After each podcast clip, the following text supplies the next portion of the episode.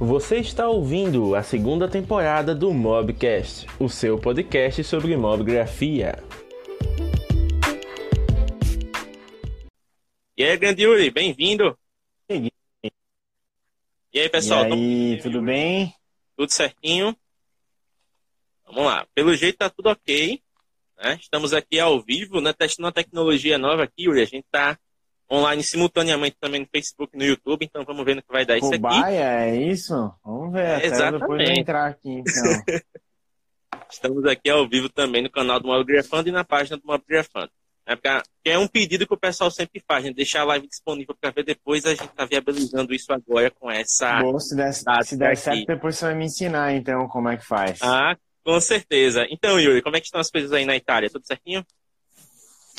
Tudo bem, tudo certinho. Aqui já são 10 horas, né? Já tá um pouquinho mais tarde que aí no Brasil. Acho que estão me ouvindo bem, né? A luz, tô tentando, porque eu tô aqui no quarto, tá tudo escuro. É, mas tá tudo bem por aqui. Também tava vendo o jogo, apesar de estar longe, tava Sim, vendo o jogo, sim. junto com grande parte das pessoas. Infelizmente não deu pro Brasil, mas valeu, valeu. É isso aí, hoje parou, né? Todo mundo online. Quem estava online estava conectado no jogo, né? E quem não estava, estava fazendo alguma coisa relacionada ao jogo. É um evento que realmente deu uma concentrada na É, galera. passou até na TV, a- assim, aqui é, a televisão não passa todos os jogos, né, do campeonato italiano, nem nada. Sim, Normalmente isso é feito nas TVs por assinatura, mas hoje passou, inclusive, na TV aberta aqui, então foi, foi legal. Foi bom porque deu para todo mundo ver, não só quem tem TV por assinatura aqui. ah, que legal. A arte registrada disse que o coração dele parou, mas ele voltou vivo, então tudo certo. E Tá aproveitando bom, né, faz pra gente começar aqui esse momento, lembrando, tá, pessoal? Ó, íconezinho aqui do aviãozinho. Manda essa live para todo mundo que estiver online agora. Que a galera já esqueceu a decepção com o jogo. Vim aprender aqui um pouquinho de marketing, conhecer o trabalho do Yuri, que é muito bacana. E vamos aqui ter um bate-papo excepcional, porque hoje, né? É a última live do ano e a gente vai fechar com chave de ouro, graças à presença deste ilustre cidadão aqui. Então, Yuri, para a galera que não Que te honra. conhece ainda, pode se apresentar um pouquinho para a gente. Quem é Yuri por Yuri? Eu me senti agora na Marília Gabriela, mas vamos lá. Para quem não me conhece, é, bom, eu me chamo Yuri, é, esse é meu perfil. Se vocês quiserem depois dar um pulo lá para me conhecer um pouco melhor. Mas eu trabalho com marketing há bastante tempo, na verdade. Então, eu tenho 31 anos, mas trabalho desde os 16 e aí no marketing a partir dos 18, mais ou menos, né? Eu passei por agências de publicidade, por algumas grandes empresas aí do mercado. E minha última experiência, que foi, é, que é a mais recente, talvez onde mais me ouviram aí, foi na Asus, onde eu ajudei a Asus a se transformar na quarta maior marca Android do Brasil, liderando o marketing lá. É, eu trabalhei na Asus durante cinco anos e liderei o marketing nos últimos três anos que eu tive por lá. Então, eu saí agora em junho de 2019 e eu saí para viver uma aventura pessoal, um projeto pessoal, que era me mudar de país, né? E construir uma, uma vida de uma maneira um pouco, um pouco diferente. E estou aproveitando esse momento para compartilhar um pouco de todas as minhas experiências, todo, tudo que eu passei no caminho, né? E tudo que eu sei também sobre marketing. Para quem me segue tanto no Instagram, mas também no, no YouTube, fiz um canal, então estou vivendo esse outro lado aí de, de influenciador vivendo um pouco essa, essas dores de criadores aí, né? E acho que é importante, fundamental para o trabalho dentro do marketing, é você conseguir se colocar do outro lado, entender o que, que o outro lado faz, as dores, as dificuldades também tudo que tem de bom nisso, né? Então eu estou vivendo esse momento e esse sou eu. Não sei se eu falei tudo, mas acredito que o principal tá, tá falado, tá explicado aí. Sim, com certeza a gente já vai desenvolvendo um pouco disso né, ao longo da live, né? Com certeza essa parte da ASUS, muita gente pode até se surpreender, né? Porque muita gente vê o marketing, vê a campanha em si, mas não vê quem está por trás, né? E eu lembro que eu conheci você, Sim. cara, justamente pelo vídeo do lançamento dos produtos, onde a câmera 360 estava, né? Que você aparece demonstrando e tudo mais. E eu digo, não, peraí, Sim. se esse cara está demonstrando aqui, tem alguma coisa. Eu comecei a procurar seu perfil, seguir, e realmente vi que você, Marina, entre outros, né, estavam envolvidos no marketing. Eu comecei a acompanhar mais a fundo essa parte de bastidores. Mas, já que a gente está falando um pouquinho da sua trajetória em si, quem escolheu o marketing? Você ou o marketing que escolheu? Cara, essa é uma boa pergunta. É, eu acho que a gente talvez tenha sido amor à primeira vista. Mas, na verdade, eu escolhi, eu acho que eu escolhi a publicidade, né? Então, voltando lá atrás, quando eu tinha 16 anos, é, quando eu tinha 16 anos, eu comecei a fazer estágio numa empresa que, que colocava estagiários no mercado de trabalho, que se chama Nube, que ainda existe, é super conhecida aí, é uma, se não for ainda a maior, é uma das maiores empresas é, para colocação de estagiários no mercado. Mas eu trabalhava com vendas, então eu comecei na, atendendo os estudantes, encaminhando estudantes para vagas. Depois eu fui trabalhar mais na parte de contratos e aí eu virei é, um, um vendedor, né, um executivo deles que era o cara que ligava para as empresas para tentar vender o serviço de contratação de estagiários. E depois eu comecei a comandar um time lá. Então, com 18 anos, na verdade, foi minha primeira experiência como com liderança, né? Eu tinha um time de sete vendedores que eu tocava ali. É... E durante todo esse, no meio desse período, eu terminei o ensino médio e eu tinha que escolher minha faculdade, né? Aquele momento que né, o complexo da vida de todo, todo ser humano aí, naquela, naquele período. E eu tinha uma dúvida bem maluca no fim, porque minha dúvida era se eu fazia economia, se eu fazia engenharia ou se eu fazia publicidade. É, então eram dois, vamos dizer que eram dois assuntos de exatas e um único de humanas. E eu acabei optando por humanas porque eu achava que comunicação era uma coisa que eu sempre gostei muito é, acabei meio que sempre fazendo de maneira quase que automática, quase que é, uma coisa minha mesmo, e decidi ir para publicidade. Durante né, essa trajetória escolar aí da faculdade, eu comecei a trabalhar numa agência de publicidade, que é fazendo a publicidade. Então vamos dizer que é o ponto final do. Não final, mas é quase que o último quilômetro ali da corrida do marketing, né? Então tem toda a estratégia por trás, etc chega para uma agência que faz a campanha, que é o que as pessoas no fim veem na televisão, na internet, ou seja lá onde for. E eu me dediquei bastante para chegar nesse, nesse local. E aí eu tive uma oportunidade de ir para outro lado, né? Acho que quando eu estava na agência, eu já sentia um pouco de falta de ver o processo como um todo. Era uma, uma, uma carência que eu tinha. Falava, pô, eu vejo quando o cliente traz até aqui, uh, um produto pronto, uma estratégia já definida e a gente precisa só colocar para as outras pessoas verem.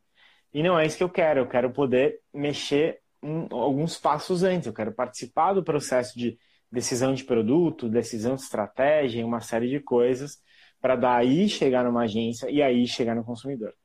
Então eu comecei a criar esse, vamos dizer, essa, essa vontade, esse amor com o marketing, que é diferente da publicidade, uh, tive uma oportunidade e aí eu fui para lá e aí eu abracei e a gente se amou e a gente né, começamos a namorar e a gente se casou e a gente vive junto até hoje, que é uma coisa que eu realmente gosto muito de fazer.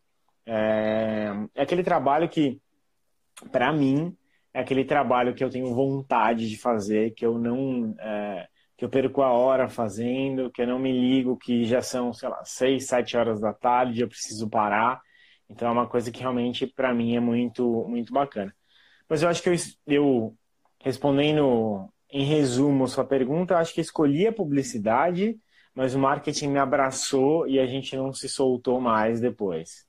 Acho que foi mais ou menos esse caminho. Foi aquela amiga, né, que chega aqui, olha meu amigo, conheça aqui o Yuri, tudo bom? Tal, e aí você foi, né, desenvolvendo. Mais, mais ou menos isso, cara, mais ou menos isso, porque é um momento, né, acho que para todo mundo, não sei é a idade de quem tá aqui, até quem estiver falando, escreve aqui pra gente, até para saber quem é quem é que tá aqui, quantos anos vocês têm, que momento que vocês estão, porque daí a gente também vai para o caminho correto aqui nesse bate-papo.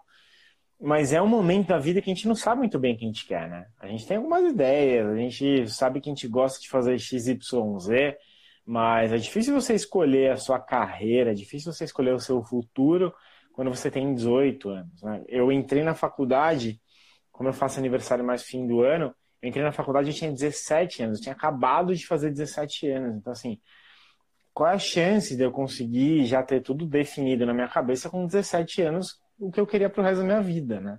Então, por sorte, né, eu acho que deu esse match de carreira e de, e de faculdade, é, mas tem muita gente que não consegue fazer isso e tá tudo bem, tá tudo bem.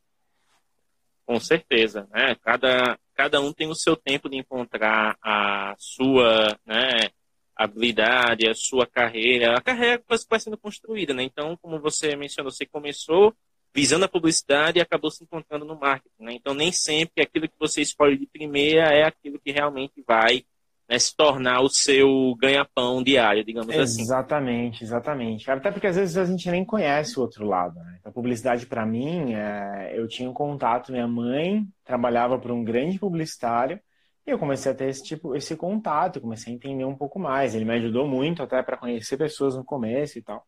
E, e depois a gente vai, vai estruturando a carreira e vai direcionando para o caminho que a gente acha correto ali.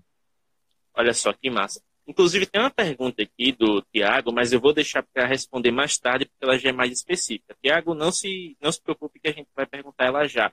Mas, Yuri, uma coisa que eu vi que ah, depois que você né, entrou nessa jornada pessoal de ir para outro país, de né, começar realmente a buscar os próprios objetivos, né, de certa forma que ainda não você já foi visando né, construir família, já viveu uma realidade diferente, você passou a produzir mais conteúdo, né? Você passou a a produzir conteúdo sobre marketing, sobre marketing de influência, meio que desmistificar algumas coisas. Como é que você está se sentindo agora sendo um produtor de conteúdo?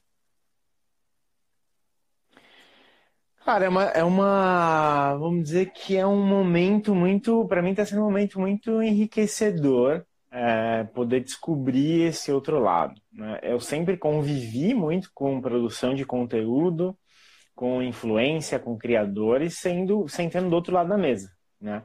Sendo a pessoa que contratava essas pessoas ou que, quando a gente olha para o conteúdo, contratava empresas ou parceiros para fazer esse conteúdo. Óbvio que tem muito da nossa aprovação, não só minha, mas do time que trabalhava ali, mas tem pessoas fazendo, né? Então, você acaba olhando de uma maneira diferente, que é completamente diferente de ter que sentar, ter que roteirizar um vídeo, ou ter que pensar em qual tipo de post vai fazer, qual tipo de assunto se pode falar, né? quer ligar o radar diário de estar tá andando na rua, pô, isso aqui é uma coisa que é legal e linka com uma outra coisa, né? Então, eu lembro que quando eu estava quase começando com essa história pessoal de, de criação de conteúdo, né?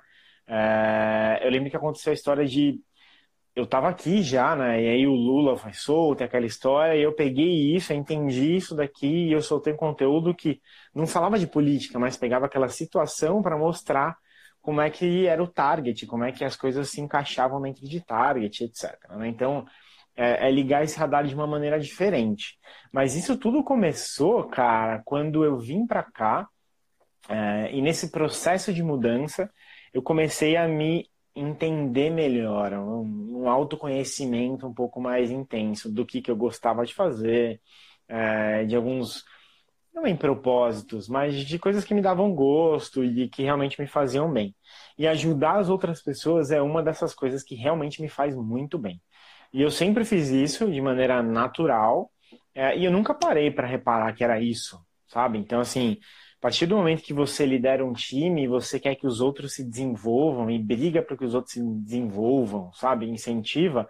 O que eu queria mesmo era ver pessoas vencendo. No final das contas, era isso que eu queria. Queria ver a marca vencendo, mas eu queria ver as pessoas que estão ali envolvidas vencendo. Porque as, as marcas, todas elas, são feitas de pessoas. Então, se as pessoas vencem, todo mundo vence, né? Então, eu comecei a, a realmente pegar essa esse monte de catar esse monte de coisa que já acontecia na minha vida e esclarecer o que, que era aquilo, né? E aí eu falei, pô, eu trabalho com isso há tanto tempo, eu tenho conhecimento, né? Principalmente dos três temas que eu decidi abordar ali no meu perfil, que é mais voltado para marketing, influência e liderança. São três coisas que eu de fato trabalhei. É, e eu falei, pô, eu acho que eu sou capaz, eu acho que isso me, me dá uma, vamos dizer, me dá o um aval para eu abrir as discussões sobre isso. Né? Então, é uma coisa que eu falo muito em tudo que eu faço é eu não sei a verdade absoluta, até porque ela não existe. Em 99% das vezes, tirando na matemática, a verdade absoluta não existe. Né? Então, quando eu falo quando eu falo que o marketing é XYZ, ou faça isso, isso, isso, eu estou trazendo um catálogo de experiências minhas ali, uma série de aprendizados e dando para as pessoas quase que um atalho para que elas tentem fazer. Né? Então, é, eu já errei pra caramba. É um pouco a lógica, se a gente for pensar de livros, né? Eu já errei pra caramba na minha vida. Né? Eu já errei pra caramba na minha carreira. Eu já fiz estratégias que não deram certo e fiz outras que deram certo. Né? E eu aprendi nesse caminho. Então, o que eu quero fazer é que as pessoas evitem alguns erros que eu já vivenciei, né? mostrando a minha experiência sobre isso. E provoque que as pessoas errem em outras coisas, né? para que elas aprendem para que elas aprendam dentro do, do, seu cenário, do seu mercado e tal. Então, é, começou com essa vontade de eu quero fazer as pessoas crescerem, quero ajudar as pessoas, mas onde eu posso ajudar é onde eu tenho conhecimento, então você precisa ter conhecimento para ajudar as pessoas, senão não adianta nada, né? É, e eu falei, puto, como é que eu posso fazer isso? Tô longe de todo mundo né? Então, vivo do outro lado do, do, do, oceano. Então, não consigo ir tomar café com elas e ajudar. Então, como é que eu posso fazer isso digitalmente? Então, eu aproveitei o meu tempo livre aqui, né? Entre aspas, porque obviamente tem um monte de coisa rolando ao mesmo tempo. Mas eu aproveitei esse tempo livre para começar a desenvolver esses conteúdos e tenho estudado bastante sobre isso. E que eu acho que é incrível é poder viver esse outro lado entender as dores desses criadores para poder falar mais ainda sobre criação, sobre influência. Então, assim, começar a ver não só do lado da empresa, que é uma coisa que eu já vivenciei durante pelo menos cinco anos com muita intensidade, mas do outro lado. Então, eu entendo quais as dificuldades agora, algumas, né? É, então, acho que isso, isso tem sido enriquecedor, que é Fala-se muito sobre empatia, que é fundamental para tudo na vida, mas para o trabalho de marketing talvez seja ainda mais fundamental, porque se você quer que a pessoa do outro lado se convença de determinada coisa, você precisa pensar como ela, para você entender quais as, os mecanismos que você vai usar para convencê-la, né, para poder explicá-la. Então, mas é, é, isso é transcende empatia, porque eu não estou me colocando no, no lugar da pessoa. Eu realmente fui lá, sentei no lugar dela e falei, agora é o que eu vou fazer. Né? Então acho que isso tem, tem sido super enriquecedor, assim, e eu já incentivo todo mundo antes de, de qualquer coisa, realmente às vezes tentar sentar num lugar diferente, tentar fazer uma coisa diferente. Acho que é importante. Olha só, pessoal, como vocês puderam ver, né, estamos falando com alguém que realmente entende do que está falando. Olha só essa pequena introdução que ele fez, né? E já tem uma pergunta, e eu até que já vai. Mas só foi um introdução? Essa foi a introdução. A gente já tem pergunta aqui da audiência que já vai usar esse seu expertise aí. Pergunta da Larissa Sanches, né? Que ela perguntou o seguinte: Poderia detalhar as principais diferenças de marketing e marketing digital e quais as perspectivas do ramo no futuro? Como você já tem uma experiência de 16 anos né, na área, você passou praticamente por essa transição, né, da chegada do digital até a sua ampla difusão. Como é que você encara isso hoje? Como é que você pode explicar isso para a Larissa? Tá bom. Tá falando um pouquinho, mas eu acho que eu entendi. Pegar as diferenças de marketing, marketing digital e o futuro, né? O que a gente entende Isso. daqui para frente. É, cara, eu acho que foi muito. Vamos, vamos lá. Eu vivi essa transição sem querer, ou querendo, não sei, é, na minha carreira. Porque o meu primeiro trabalho como publicidade foi na maior agência online do país naquela época, que foi em 2009, que é a agência Clique, que foi comprada por grupos grandes, etc. E hoje ela não existe mais como esse nome, mas existe ainda toda a história dela, né? Então eu vi o marketing digital ali é, fervilhando ainda quando, cara, tudo que a gente sabia fazer era banner, né? Quando se falava só em banner. Então é uma coisa muito maluca que isso já é muito velho, vamos dizer assim. O banner já é só um pedacinho desse, desse tamanho assim dentro de marketing digital. Mas qual é a grande acho que, diferença entre marketing e marketing digital? O marketing, é, o marketing como assunto, ele tem vários caminhos. Né? Então, vamos imaginar que o marketing é o universo todo. E dentro desse universo do marketing, tem vários países ali. Né? Então, um desses países, vamos dizer assim, é o marketing digital. Assim como tem o marketing de influência, assim como tem o marketing direto, assim como tem o inbound marketing, outbound marketing e várias outras coisas ali, né? É, marketing de permissão, bom, tem muita coisa dentro desse mundo de marketing. Então, qual é a principal diferença entre marketing e marketing digital? É que marketing digital é uma parcela do mundo de marketing, né? E quando a gente fala em digital, a gente já consegue entender qual é o caminho disso. Marketing digital é o que está dentro das telas, seja do computador, seja do celular. Agora começa a entrar até as Smart TVs. Então, tudo que você acaba colocando, talvez por internet, talvez seja um, um ponto-chave ali, né? A conexão, acaba sendo marketing digital.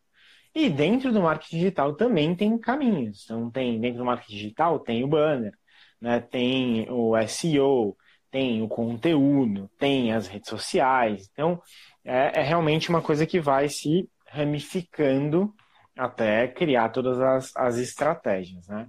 Mas o que é importante é, dizer é o marketing digital é um pedaço do marketing. O marketing como um todo, e talvez essa seja uma das suas próximas perguntas, então talvez eu já adiante ele aqui, não tem muito bem uma definição dele. Né? Eu seria, inclusive, imprudente se eu desse uma definição para ele aqui. É, obviamente, tem olhares diferentes do marketing. Né? Então, Kotler diz uma coisa, a Associação de Marketing Americana diz outra, é, e aí tem outras referências que vão dizendo coisas, é, algumas semelhantes, outras bem, bem diferentes. Eu até fiz um vídeo sobre isso no meu canal do YouTube que eu abordo quatro pontos de vista diferentes de marketing. Mas, no modo geral, existem acho que dois é, caminhos de pensamento. Um que é o mais enraizado, inclusive mais antigo, e que vem lá da época de, de Kotler, está muito relacionado a mercado, né, a interesses mercadológicos, que é como você despertar o interesse, resolver as necessidades de, de uma pessoa de maneira mercadológica, através de uma troca. Então, o marketing ajuda a despertar esse desejo pela troca. Normalmente, as empresas têm um produto ou um serviço que eles trocam pelo tempo da pessoa, pelo dinheiro da pessoa para resolver alguma coisa dele, né? Para resolver alguma necessidade ou então algum desejo da pessoa. Então, esse é o mais comum quando se pensa em marketing, né? Até falam muito de, ah, vou fazer marketing disso aqui. Que na cabeça das pessoas é divulgar. Divulgar uhum. para que o outro lado conheça e que venda, no fim das, no fim das contas. Então é uma coisa muito mais mercadológica. Mas tem alguns pensadores mais atuais é, que começam a entender o marketing de uma maneira menos mercadológica e muito mais como um motor de mudança. Né? E que eu acho muito legal essa, esse tipo de visão. Né? Tem um deles que chama Seth Golden. É, ele já é antigo até no marketing, mas ele ganhou muita relevância nos últimos, talvez, dois anos para cá, assim, muito forte. Que ele fala sobre que o marketing é é, vamos dizer que é você resolver de uma forma generosa, você dá força de uma forma generosa para que as pessoas uh, consigam ser o que elas almejam ser, né? E fala-se sobre mudança, uh, sobre você provocar mudança, né? Que o marketing deveria provocar mudança. Marketing é aquilo que provoca mudança. Então tem vários pontos de vista sobre isso, mas o marketing se entende inicialmente como é, de uma maneira um pouco mais mercadológica, como venda, como incentivar a venda, como você vender um determinado produto, fazer com que as pessoas tenham necessidade ou desejo desse produto ou serviço, né? E que elas troquem com você. Então elas dão normalmente dinheiro é, em troca de, de esse produto ou serviço. O marketing digital é uma das ferramentas usadas para fazer isso para fazer essa troca, para divulgar o seu produto, para e também do lado é, mais humano dessa, dessa história, da parada aí, que é de fazer uma troca com a pessoa. Às vezes você vai entregar um conhecimento para ela, às vezes você vai ajudar ela a fazer uma compra melhor, às vezes você vai fazer, você vai mudar o comportamento de uma sociedade inteira. Então, dar um exemplo simples, cara, que está muito de acordo com, com essa, só para entender o que é isso mudar o comportamento. Quando vem um Uber da vida, ele não vende carro. Ele muda o comportamento da sociedade. Então a sociedade ela começa inclusive a repensar se tem que comprar carro ou se ela pode andar de Uber, por exemplo, né? É, ela começa a mudar o, o jeito que as pessoas pensam para isso. Mesma coisa de Airbnb. Você começa a pensar, você começa a mudar as pessoas, você muda o jeito das pessoas pensarem. Então, isso é um jeito de fazer marketing, né? Então, você está provocando uma mudança na sociedade. Sempre, ou deveria sempre ser uma mudança positiva na sociedade. Então, tentando resumir um pouco disso tudo, marketing, o mundo, marketing digital é um paizinho que nada mais é do que uma das ferramentas, das várias ferramentas de marketing usadas para cumprir um objetivo, seja de vender uma, um produto ou serviço, seja de exercer uma mudança no comportamento da sociedade. Ficou claro? Olha só, bacana. Não, ficou claro demais. Eu acho que a Larissa deve estar pulando de alegria com essa resposta, porque é mais claro que isso, impossível. Inclusive, se nossa live tivesse recursos visuais, você com certeza estaria usando a sua metodologia patenteada, né? E se você puder, explica um pouquinho para a galera como é que funciona a tosqueira didática. Que é a tosqueira didática, cara. Vamos lá. Eu sou um cara, é que não tem ninguém aqui que trabalhou comigo nos últimos tempos, mas eu, eu funciono desenhando. É, tem uma coisa que, assim, eu me sinto bem na Itália que eu falo muito com as minhas mãos. É, tá mas quando, sempre que eu faço alguma reunião, é, sempre que eu faço alguma reunião ou quero explicar um conceito, eu prefiro desenhar. Porque a minha cabeça funciona assim, só, só por isso. Eu sou um cara muito visual. Então, tanto na, desde a minha época de colégio, eu quase nunca anotava nada. É, eu não gostava de anotar as coisas, mas eu prestava tanto atenção que quando vinha algum assunto para eu para eu discutir depois ou para fazer na prova, eu lembrava do professor falando, ele escrevendo. Eu sou muito visual. Então eu gosto disso, cara. Eu gosto de fazer esses desenhos e tal. E muitas vezes os desenhos eles não precisam ser elaborados, eles precisam ser explicativos. Então, apesar de eu até saber desenhar, né, é, às vezes eu acho que, principalmente no conteúdo, eu não posso, eu não quero. Eu não posso, eu não quero, mas eu acho que eu também não posso perder tempo deixando um negócio super bonitinho. Eu quero que as pessoas entendam. Então, assim, se eu faço uma coisa e falo, pô, isso aqui é fácil de fazer e acho que faz sentido, eu vou lá, faço, e essa é a minha tosqueira didática, que é um nome carinhoso que eu dou para esse nas formas de, de explicar um determinado conceito, seja com, sei lá, é, emoticons ou risquinhos imbecis ou coisas nesse sentido. Mas é, Olha, foi daí eu, que nasceu, esse meu dom de desenho. O pessoal, o pessoal pode ver ela em prática né, no, no seu canal. Óbvio, ele está mais elaborado no seu canal, agora você faz né, algumas, algumas partes da edição e tudo, que é um negócio bacana, mas o conceito é o mesmo, né, só muda a mídia. Aproveitando, né, agora sim eu vou resgatar a pergunta que o arte registrada que o Thiago fez antes, porque o Fernando Biscaio, ele acabou perguntando algo que complementa, certo? Então, Yuri, você é um cara que Vamos tem lá. passagens pela Nextel, tem passagens pela Motorola também, que você pode até comentar algo a respeito né, em seguida. Mas o pessoal aqui na live está curioso pela sua passagem na Asus, né? Então, o Tiago, né, o arte registrada, ele perguntou o seguinte. É, você trabalhou na Asus quando ninguém direito no Brasil conhecia ainda a força e a qualidade da marca. Sem dúvida, foi uma das maiores dificuldades. Poderia detalhar os desafios dessa época? Tá, vou detalhar um pouco os desafios e vou tentar falar de uma forma bem generalizada, tô até ficando com calor aqui. Ficando de uma forma generalizada o que rolou, tá? É, sobre Motorola eu vou passar muito rápido, mas só para vocês entenderem, a Motorola foi minha primeira experiência pós agência de publicidade. Então foi lá que eu conheci o marketing, na verdade. O marketing, eu trabalhei com marketing mesmo. E entrei lá na, minha, na época de Atrix, né? aquele que tinha uma, uma lapdoc, quem é mais tecnológico aí. Foi naquela época que eu fui para a Motorola, só que eu cuidava de todo o portfólio Nextel. Então eu cuidava de todos os rádios. Então eu fui para lá para lançar os primeiros smartphones é, rádio. Né? Teve uma época, quem é mais antigo, que a Nextel era um era o desejo, a Nextel no Brasil era quase que o iPhone hoje, né? As pessoas queriam ter a Nextel, né? Ter o radinho, até porque era engraçado, mas era até um sinal de status, porque existiam algumas regras para você ter Nextel e uma delas era a renda. Né? Então, isso servia até como um sinal de status, que é um pouco do que tem hoje na, na Apple. Né? Então, eu cuidava de todo esse portfólio de, de Nextel.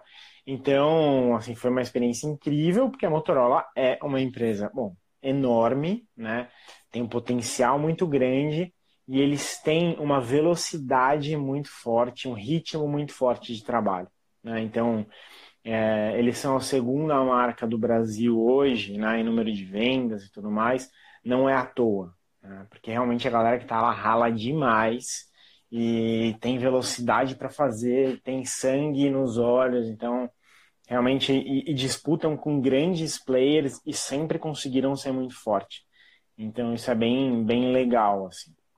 Desde a época de V3, né, lá atrás, que até voltou agora o V3, né, repaginado, mas desde aquela época até muito tempo depois é, venceu muito. E aí teve é, daí entra o Google e uma série de coisas e tal. Então eu acabei saindo na entrada do Google, eu saí da, Motorola. É, e aí um tempinho depois eu fui para a Nextel. Só para já matar esse, esse seu, sua dúvida de Motorola aí. É, agora vamos lá, sobre Asus, né? Foi engraçado na história como um todo. Eu fui para Asus, cara. É, eu trabalhava já há algum tempo em, em telefonia e aí eu vi na Asus uma oportunidade de trabalhar em tecnologia, mas não em telefonia. Eu falei, pô, eu vou para lá. Uma ex-chefe minha da Nextel me chamou para ir para lá para coordenar o time de marketing. Ela era gerente de marketing naquele momento. Ela falou, putz, eu preciso de alguém para ajudar a coordenar o time aqui, fazer o negócio rodar. E acho que você é a pessoa certa. Bom, como eu olhei essa oportunidade, foi, pô, eu vou, vou para uma empresa de tecnologia, mas que não fala só, não fala de telefonia. Então eu vou para lá, vou vender notebook, vou vender outras coisas, vai ser legal para caramba, vai aumentar o meu portfólio né, de, de conhecimento e tal. Cheguei dentro da Asus, o primeiro projeto que eu peguei foi o primeiro lançamento do Zenfone. Eu falei, cara, não é possível, mas eu vim para cá para fazer outra coisa. E a primeira coisa que eu recebo para fazer é um smartphone. Então era eu voltando para telefonia. Ele falou, porra, não consegui sair de telefonia mas tudo bem. É, e realmente era um baita de um desafio, é, e que a Asus vive ainda até hoje, e que todas as outras marcas que entram depois acabam vivendo, que é um mercado extremamente competitivo, com marcas muito grandes e muito consolidadas já no Brasil, né, com tudo já, isso muito bem desenvolvido, e que você entra e você tem que achar o seu espaço ali, né? O que é, o que é extremamente importante. Então esse era o grande desafio. Era uma marca, a Asus é e sempre foi uma marca muito grande e mundialmente muito reconhecida. Só que no Brasil não tinha isso, porque ela só vendia notebooks. E o mercado de notebooks no Brasil é um mercado muito pequeno. E ele é muito concentrado. Então, é, eu, eu brinco né, com as pessoas, até quando as pessoas iam fazer reunião comigo. Né, a galera falava, ah, e notebook? Eu falava, quando foi a última vez que você comprou o seu notebook? E normalmente era, puta, nem lembro, porque eu tenho esse da empresa e uso ele. Ou gente que falava, tipo, ah, foi cinco anos, quatro. Eu falei, então, é por isso, cara. Porque assim, você comprou só quatro anos, três anos. Não é comum você trocar de notebooks. Assim como é comum você trocar de celular né? Até porque o celular está muito mais suscetível a quebrar. Você está com ele no seu bolso o tempo todo. Se você erra o bolso e cai no chão, ele quebra. E você tem que trocar. Né? Um notebook não tem esse tipo de, esse tipo de coisa. É, bom, fui para Asus e esse era um grande desafio. E como é que você lida com esse desafio? E aí eu acho que entra um pouco de todas essas estratégias de, de marketing e tal. Você precisa ser diferente dos outros. Você precisa criar uma característica própria. Você precisa entender como você pode se destacar, né? Então a gente pensava muito é, dentro da ASO de isso é uma coisa que até o Marcel puxava bastante é ou a gente vai ser uma pessoa forte em um lugar ou fraco em todos os lugares. E era uma decisão que a gente tinha que tomar. A gente tomou por, beleza, vamos ser forte em um lugar ou em uma direção. Uma dessas direções, a principal direção era o digital, era o online. Então era o ponto de, se eu fosse disputar na televisão, a cada um comercial que eu ia fazer, a Samsung ia fazer 10, a Motorola 8, a LG 6 e a gente ia ser completamente engolido por isso. Então, como é que a gente criava estratégias diferentes? E aí acho que tiveram dois pontos, dois, talvez dois, três pontos chaves que eu acho que fizeram parte lá do começo é, desse processo de ganhar relevância, que foi uma das primeiras era a gente realmente foi para o digital, então a gente foi ser grande dentro do digital, a gente pegou todo o investimento que a gente tinha com compra de mídia e só comprou mídia online, só comprou mídia online. Né? Então dentro do digital a gente era forte. Você podia não ver Asus na televisão, nem na, na, revista, nem no jornal, mas a hora que você ligasse seu computador, você ia ver Asus. Era essa a nossa proposta, né? E ali as pessoas vão reconhecer a gente. Segundo ponto foi aproximação com criadores de conteúdo, principalmente do digital, mas de todos os outros. Né? Então, no mercado de tecnologia não se falava muito de influenciadores, né? É, e existia até um certo preconceito com criadores de tecnologia que não estavam dentro das grandes mídias. Então, tinha os grandes blogs, os grandes sites, tipo Tech Tudo, Tecmundo, né, Tecnoblog, Canaltech, é, Adrenaline e tal, Canaltech. Tinham esses grandes e tinham os youtubers tech, que ninguém olhava para esses caras. Ninguém tava nem aí com esses caras, na real. E a gente talvez tenha sido uh, a primeira marca a dar voz para eles a chegar e falar, cara, você quer falar de tecnologia? Tá aqui meu produto, fala aí. Né? E a gente começou a criar esse tipo de aproximação com essa galera. E eles foram uma das, é, das forças que a gente tinha para comunicar com o público. É, então, as pessoas queriam saber sobre o celular iam até esses lo locais, né? A gente teve a visão, talvez a sensibilidade e a humildade de entender que não era só nas grandes redes, né, que as pessoas iam, não eram só nos grandes sites, mas que esses caras estavam falando com uma galera e falando de um modo diferente, né? É, e a gente abraçou esses caras. Né? Então, acho que essa foi a segunda coisa. E a terceira, a gente começou a criar uma série de é, eventos. A gente, vamos dizer que a gente retomou a história do evento no ambiente de tecnologia. Tá? A Asus não foi a primeira a fazer eventos para lançamentos no Brasil, longe disso mas eu acho que a gente retomou a história de fazer grandes eventos. As outras marcas já estavam num momento de, ah, vou fazer só uma coletiva de imprensa, ou vou chamar os caras para dentro da, do meu escritório e mostrar alguma coisa. E a gente começou a fazer, a gente via não só alguns fãs da marca, é, que nem sempre a gente colocou gente fã lá dentro, foi uma vez ou outra que a gente conseguiu fazer isso, mas a gente envolvia o varejo, então a gente trazia os compradores, a gente trazia os vendedores das lojas, a gente trazia esses caras de tecnologia, inclusive os youtubers que não eram chamados para os outros eventos, e a gente começou a retomar essa história de, de eventos grandes no ambiente de tecnologia, tanto que as outras empresas, na sequência, começaram a de novo fazer os eventos. Elas já faziam no ano passado, elas deixaram de fazer por uma estratégia, e aqui, gente, de novo, eu falo que eu falo sempre no meu perfil não tem verdade absoluta. A estratégia das outras empresas tinha ido para um outro caminho. A gente fez uma outra estratégia naquele momento que chamou a atenção, o que é ótimo para uma marca pequena chamar a atenção. É assim que ela começa a ganhar relevância, né? quando a gente olha para comunicação. Porque não adianta nada você chamar a atenção se você não tem um bom produto, se não acha o seu produto no ponto de venda, né? nas lojas, se você não tem depois um, um lugar para você pegar informações sobre ele. Então, tem um ecossistema que você precisa trabalhar.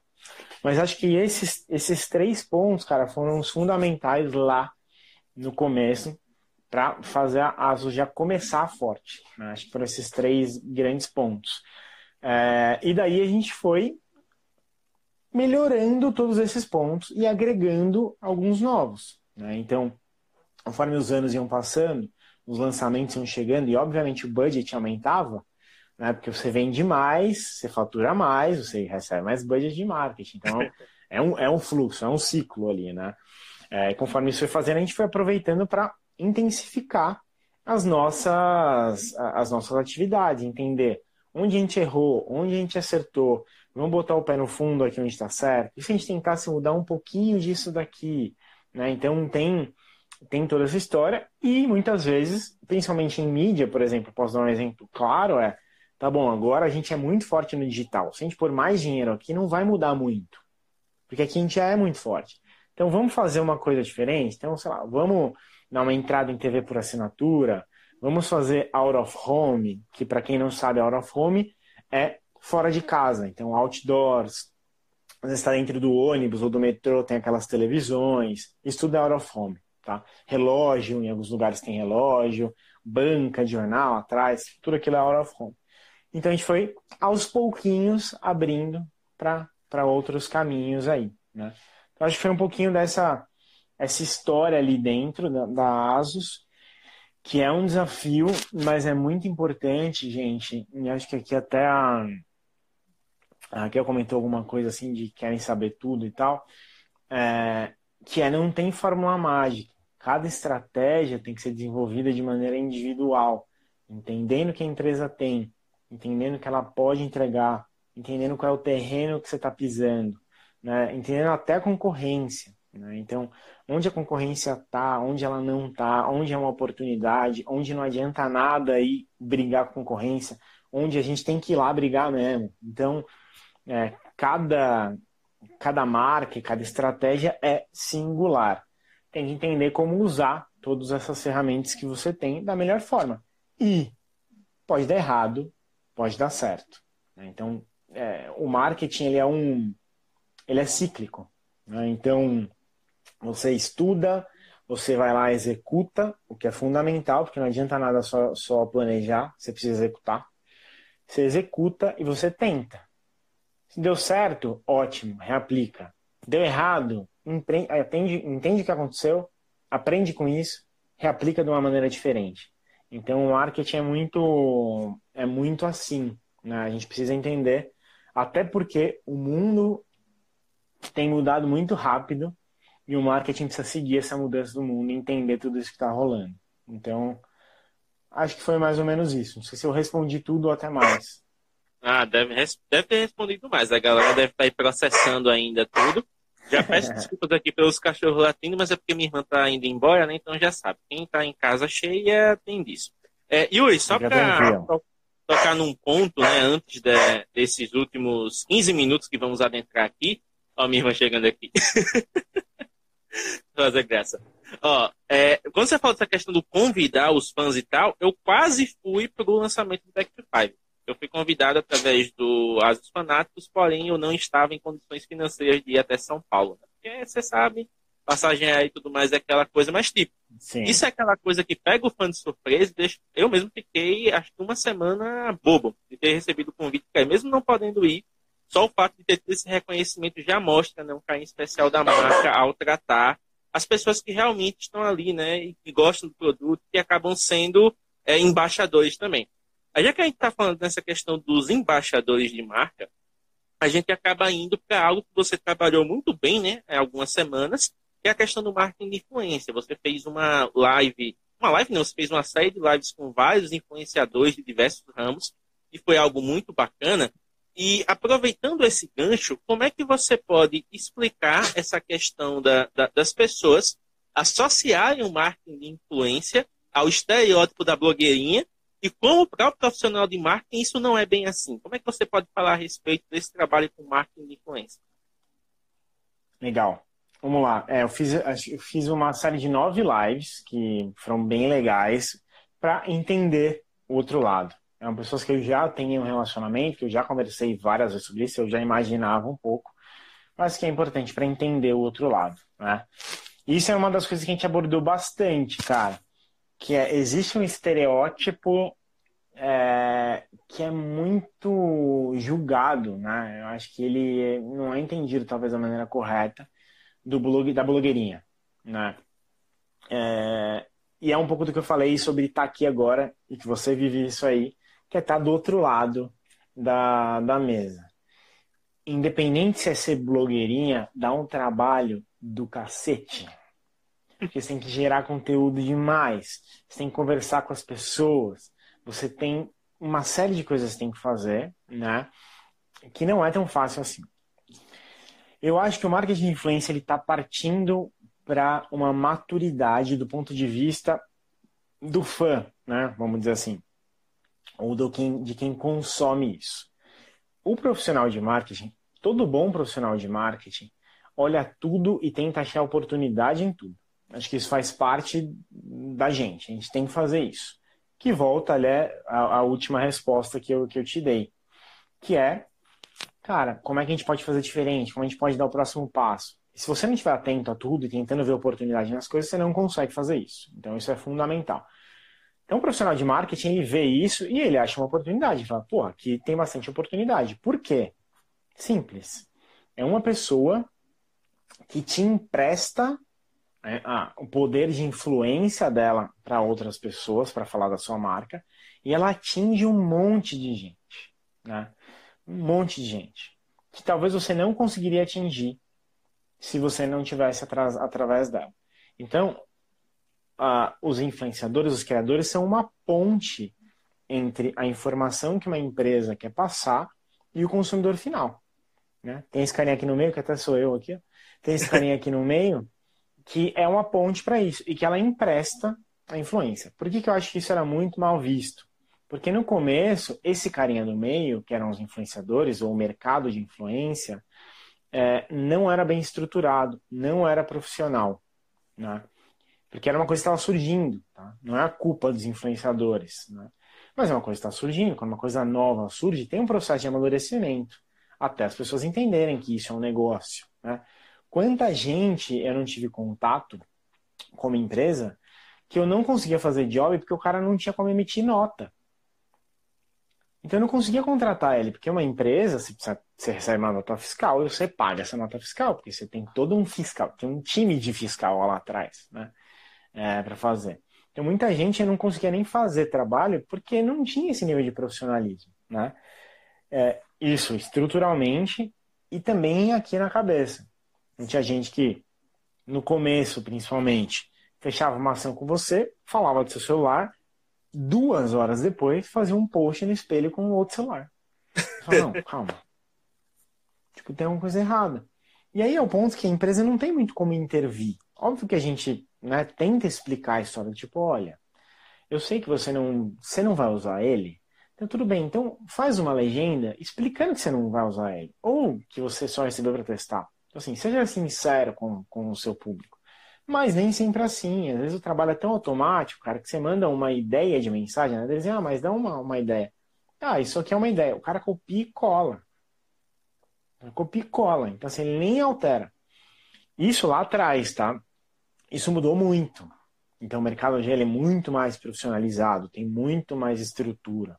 As pessoas entendem a responsabilidade delas de influenciar outras pessoas. Então, isso é uma tendência que cada vez mais fica mais profissional e que as empresas aprendem a trabalhar de uma forma diferente. E precisa entender também até é, as redes sociais, né, os algoritmos e tal. No começo, Instagram era ordem cronológica, então todo mundo via. Depois não é mais todo mundo vê, então o número ele perde relevância. Então tem uma série de coisas que as empresas também aprendem como, como trabalhar, tá? É, mas é uma coisa que eu acho que está muito perto de um processo de maturidade bom, vamos dizer assim. Já cresceu muito esse mercado. E que eu acho que o tempo vai ser é, fundamental para mudar o pensamento das pessoas sobre é blogueirinho, não é blogueirinho e etc. Por que, que eu acho que por que, que eu acho isso, cara? Porque com todas as mudanças, principalmente de algoritmo, mas da vida das pessoas, né? Então, algumas coisas pequenas, mas tirou o número de likes, já não entrega para todo mundo. Né? As pessoas cada vez têm menos tempo para consumir, as pessoas cada vez se preocupam mais em perder menos tempo procrastinando e tal. Então, eles vão começar a consumir, a pessoa por trás aqui da tela, vai começar a consumir só o que é de fato relevante. Então, se quem está ali gerando conteúdo não gerar algo relevante, vai perder relevância. E quanto mais ele perde relevância, menos ele impacta pessoas. E quanto menos ele impacta pessoas, menos as empresas querem falar com ele. Então eu acho que quem não gera conteúdo é, vai acabar perdendo força ou sumindo, não sei, mas com certeza perdendo força. E quem está ali ralando todo dia vai ganhar relevância, vai ganhar maturidade, vai se profissionalizar, vai entender a responsabilidade que ele tem influenciando pessoas, e esse mercado tende, né, em dado momento, a também, vamos dizer, receber a atenção necessária que deveria receber para as pessoas que consomem. Porque é engraçado que muitas pessoas falam, ah, blogueirinha, não sei o que lá, mas a hora que abre o Instagram, segue 327 com esse perfil. Então, assim, é, é um pouco. O humano tem um pouco disso, né? Às vezes critica uma coisa porque não consegue estar tá lá, né? ou porque não é ele que está se beneficiando dessa forma. Mas esquece de ver todo o trabalho que está por trás. É famosa, ninguém sabe. Todo mundo vê as pingas que a gente toma, mas não vê as, a, a, a, as nossas quedas, né? Então é mais ou menos isso às vezes o mundo do o mundo social. Caramba, muito legal. Júlio, a gente está aqui com sete minutos agora restantes, né? Então eu vou abrir a última pergunta aqui, que é do. Fernando Biscaio. Você já tem um vídeo dedicado para isso no seu canal, que você pode até indicar depois, mas ele perguntou sobre o seu processo de saída da ASUS. Você tem como dar uma pincelada com relação a essa parte, né? já que você saiu da ASUS para se mudar para a Itália? Vamos lá, processo de saída da ASUS. Foi um processo de decisão pessoal e só, tá? Primeiro ponto, para todo mundo entender. Eu, com a minha mulher, a gente decidiu, a gente começou a entender a nossa vida, a gente está num momento de vida diferente, a gente decidiu, na verdade, mudam as prioridades, né? Então, algumas prioridades que a gente tem é a gente quer ter uma família no futuro, a gente quer construir uma vida um pouco diferente e tal. E em São Paulo é muito complexo. Não sei onde você mora, mas São Paulo é muito complexo, é muito custoso, é inseguro, é uma série de coisas que tem lá. É, então, foi uma decisão pessoal abdicar da minha carreira momentaneamente, vamos dizer assim, para tentar construir uma coisa completamente diferente. Né? Então, eu tomei essa decisão, a gente teve um tempo de preparação, é, eu avisei a empresa com antecedência, eu ajudei na contratação de um sucessor, eu treinei esse sucessor, entreguei tudo isso para a empresa para poder sair de uma maneira tranquila né? e com a minha consciência principalmente tranquila de que eu fiz o meu trabalho 100% do tempo o melhor que eu pude. Né? Não adianta nada entregar um monte de resultado e no final deixar a empresa na mão. Uma empresa que também me deu tanta coisa. Né? Me deu reconhecimento, me deu oportunidade, me deu salário, fez tudo isso. Então foi mais ou menos esse processo que, que eu tive de descer uma saída. Minha mulher é italiana e a gente decidiu vir para cá porque tem família e tem toda uma estrutura aqui que a gente poderia usufruir é, nesse, nesse começo. E aí está sendo super legal porque além de criador, isso começa tira a gente da zona de conforto e uma série de ideias estão pipocando aqui de coisas que se podem fazer, etc. Que provavelmente mais para frente vocês vão começar a ouvir algumas coisas aí também. Ah, com certeza. Quem começa a te acompanhar não vai deixar né, de, de, de, aproveitar o seu conteúdo. Você é um cara que posta no Instagram, você é um cara que posta no LinkedIn, você posta no YouTube também. Você está atuando em quantas mídias hoje? Com foco, foco mesmo, é, Instagram e YouTube. E o é, Facebook e LinkedIn eu quase que replico, mas eu tô revendo um pouco, um pouco disso, tá entendendo? Tô testando, a gente está testando aqui e aprendendo como é que funciona do outro lado. É, às vezes o conteúdo de um não funciona no outro, então tá nesse fluxo. Mas eu tenho os meus, meus focos é Insta, hoje Instagram e YouTube, ali tá todo o meu conteúdo. Show de bola. Yuri, cara, é, antes de mais nada, eu gostaria muito Deu de agradecer a você. Eu sim. Você tá conseguindo me ouvir bem? Tá conseguindo me ouvir direitinho? Cortou? Tá cortando, mas vez outra escuta. E agora? Acho voltou, que agora melhorou, mas enfim. Ó, Yuri, eu gostaria muito de agradecer a você, cara, por ter aceitado o convite, né? Já estamos aqui em reta final de ano, geralmente as pessoas ficam com a agenda travada, já vão pensando né, em Natal, Ano Novo, tudo mais, curtir família. E você foi super solícito, aceitou aqui o convite, é, teve esse bate-papo bacana que com certeza vai ajudar muita gente. Já sabe que esse bate-papo vai ficar disponível no YouTube, vai ter podcast também depois do Spotify. E, cara, é uma honra realmente fechar esse ano de 2019 contigo. Dia 8 de janeiro a gente está fazendo dois anos, né? Então já é um marco aqui do projeto. Existir durante dois anos e ter contato com tanta gente boa, gente do meio tech, gente como você que trabalha com marketing, gente da fotografia, enfim. A, a gente se considera um perfil multidisciplinar, porque a gente sempre busca inspirações em áreas diferentes para as pessoas verem que a, as coisas são construídas em diversas frentes, né? E para quem trabalha com fotografia, principalmente, o marketing é uma área muito importante no início da carreira, que é onde você realmente né, começa a se mostrar para o mundo e mostrar que tem um produto viável, que tem algo que pode agradar ao consumidor. Então, deixa esses últimos quatro minutos para você, para você chamar a galera para te seguir, para conhecer o seu trabalho. E, mais uma vez, muito obrigado por esse momento aqui. Quatro minutos tem bastante. Bom, eu que agradeço, cara. Eu que agradeço o, seu carinho e seguir. É, até comentei quando eu fiz os, os stories, é uma pessoa que segue há muito tempo esse processo, então você não me conhece de agora. Eu te conheço de trocar ideia um pouco agora, porque naquela época era uma coisa insana, né? De, de gente falando com a gente e de trabalho mesmo, que você acaba não, não tendo tempo para fazer uma série de coisas. Mas eu que agradeço esse convite, essa honra de ser o último é, desse ano.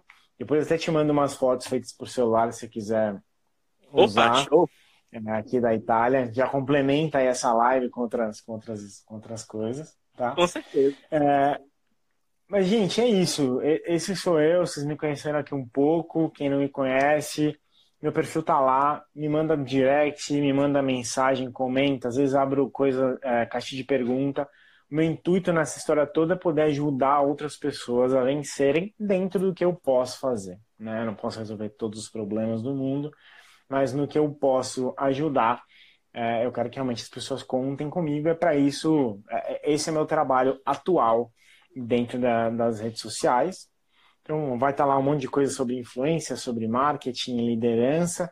Ano que vem vai ser pé no fundo, então estou usando até para me planejar esses, esses, últimos dias aqui. Ano que vem vai ser pé no fundo, real. É... E acho que é isso, cara. Muito obrigado de verdade por esse papo, foi muito legal, muito gostoso. E você também, precisando de alguma coisa, outras lives e coisas do tipo, me avisa que a gente está aqui para ajudar. Ah, tamo junto. Com certeza você vai voltar aqui, porque a galera aproveitou bastante esse bate-papo. E você é um cara que sempre está agregando conteúdo, né? Sempre está aprendendo mais e com certeza vai ter mais para compartilhar nas próximas. Yuri, Feliz Natal, feliz Ano Novo aí, aproveita bem com a família. Obrigado para vocês, para todos vocês e... também. Um ano Galera, para vocês que acompanharam aqui a live, muito obrigado. Vai ficar disponível então, já indica para os amigos, já mostra que foi bacana.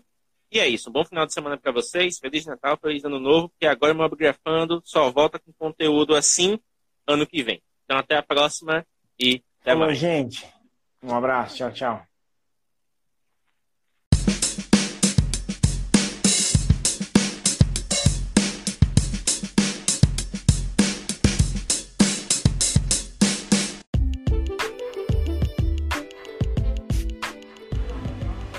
E é isso, pessoal. Muito obrigado por ouvir este Mobcast. Lembrando que você pode enviar mensagens de voz através do Anchor FM e ouvir o Mobcast nas suas plataformas favoritas, como o iTunes, Spotify e o Google Podcasts.